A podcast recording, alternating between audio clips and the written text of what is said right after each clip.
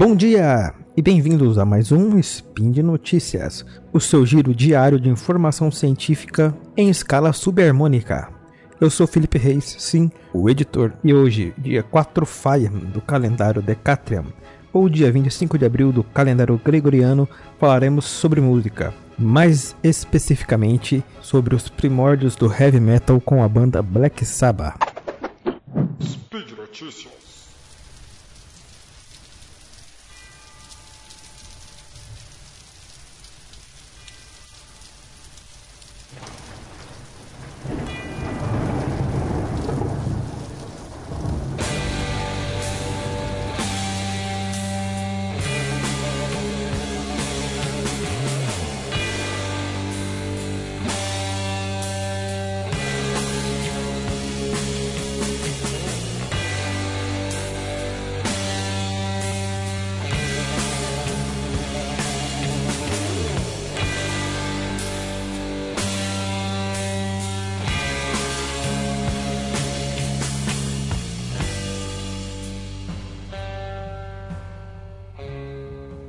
Black Sabbath é considerado pela grande maioria como a banda precursora do heavy metal e um dos grupos aí mais influentes para o estilo.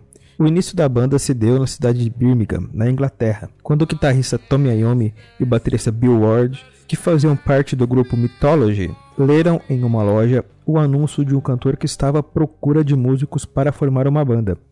Cantor esse que era ninguém menos que o Madman Ozzy Osbourne, que posteriormente levaria o baixista Giz Butler. A banda escolheu inicialmente o nome Polka Tulk Blues Band e depois encurtaram para Polka que tinha e a banda tinha como estilo principal o blues. Antes de ter o nome de Black Sabbath, a banda ainda se chamou Earth, mas já havia outra banda com o mesmo nome, então eles decidiram trocar. O nome Black Sabbath foi uma ideia de Giz Butler, que era fã de romances de terror e magia negra. Em 1963, ele assistiu a um filme do diretor italiano Mario Brava, que tinha o nome, que tinha nome de As Três Máscaras do Terror, mas foi exibido com o nome de Black Sabbath na Inglaterra e nos Estados Unidos.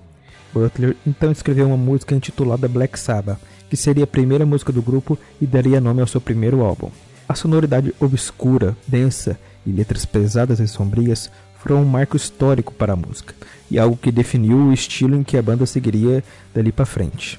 O segundo álbum, Paranoid, é até hoje o maior sucesso comercial da banda, que já foi além da atmosfera sombria e abordou temas como política, na faixa War Pigs, e ficção científica na, na faixa Iron Man. Em 1971, a banda lançou o disco Masters of Reality, que voltou às origens obscuras, com músicas como Children of the Grave e After Forever. Entre os anos de 1772 e 1979, o grupo mostrou a influência do rock progressivo em suas canções, lançando álbuns como Volume 4, Saba Bloody Saba e Technical Ecstasy. O último álbum da fase Ozzy Osbourne foi o Never Say Die, em 1978. Ozzy seria despedido no ano seguinte por conta de seus já conhecidos problemas com álcool e drogas. Ron James Dio foi o cantor substituto, que permaneceu na banda entre os anos de 1980 e 1982, gravando dois álbuns, Heaven and Hell e Mob Rules. Entre os anos de 1982 e 1992, a banda passou por várias trocas de membros e muita instabilidade, conseguindo reunir a formação dos inícios dos anos 80. Em 13 de março de 2006, a banda entra para o Rock and Roll Hall of Fame. No início de 2011, a banda anuncia seu retorno com Ozzy, Butler e Tommy Iommi. O Bill, o baterista da formação original Bill Ward, não voltou aos palcos por divergências com o grupo e o baterista Tommy Clofetos, que já tocava com Ozzy, foi convocado para substituí-lo. A banda ainda lançou dois álbuns com essa formação, 13 e The End. Esse último, que foi em comemoração à sua última turnê nomeada The End Tour. No dia 4 de fevereiro de 2017, a banda fez sua última apresentação na cidade em que ela foi criada, Birmingham. E por hoje é só, pessoal. Lembra a todos que esse projeto, como tanto outros aqui do Portal Aviante, só é possível devido à sua contribuição, tanto no Padrim como no PicPay e também no Patreon. Deixe aqui nesse post seus comentários, críticas, o que vocês gostaram, não gostaram, se querem mais programas nesse estilo e até a próxima.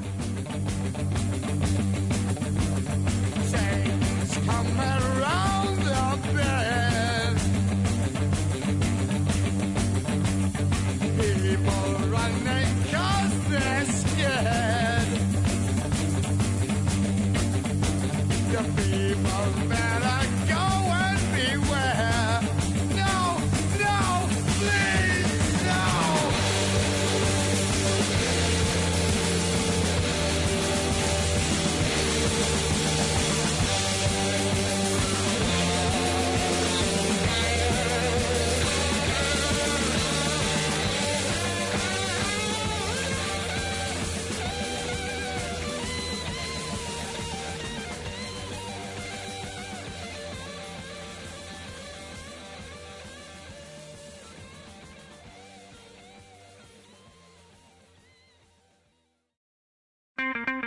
Edição por Felipe Reis.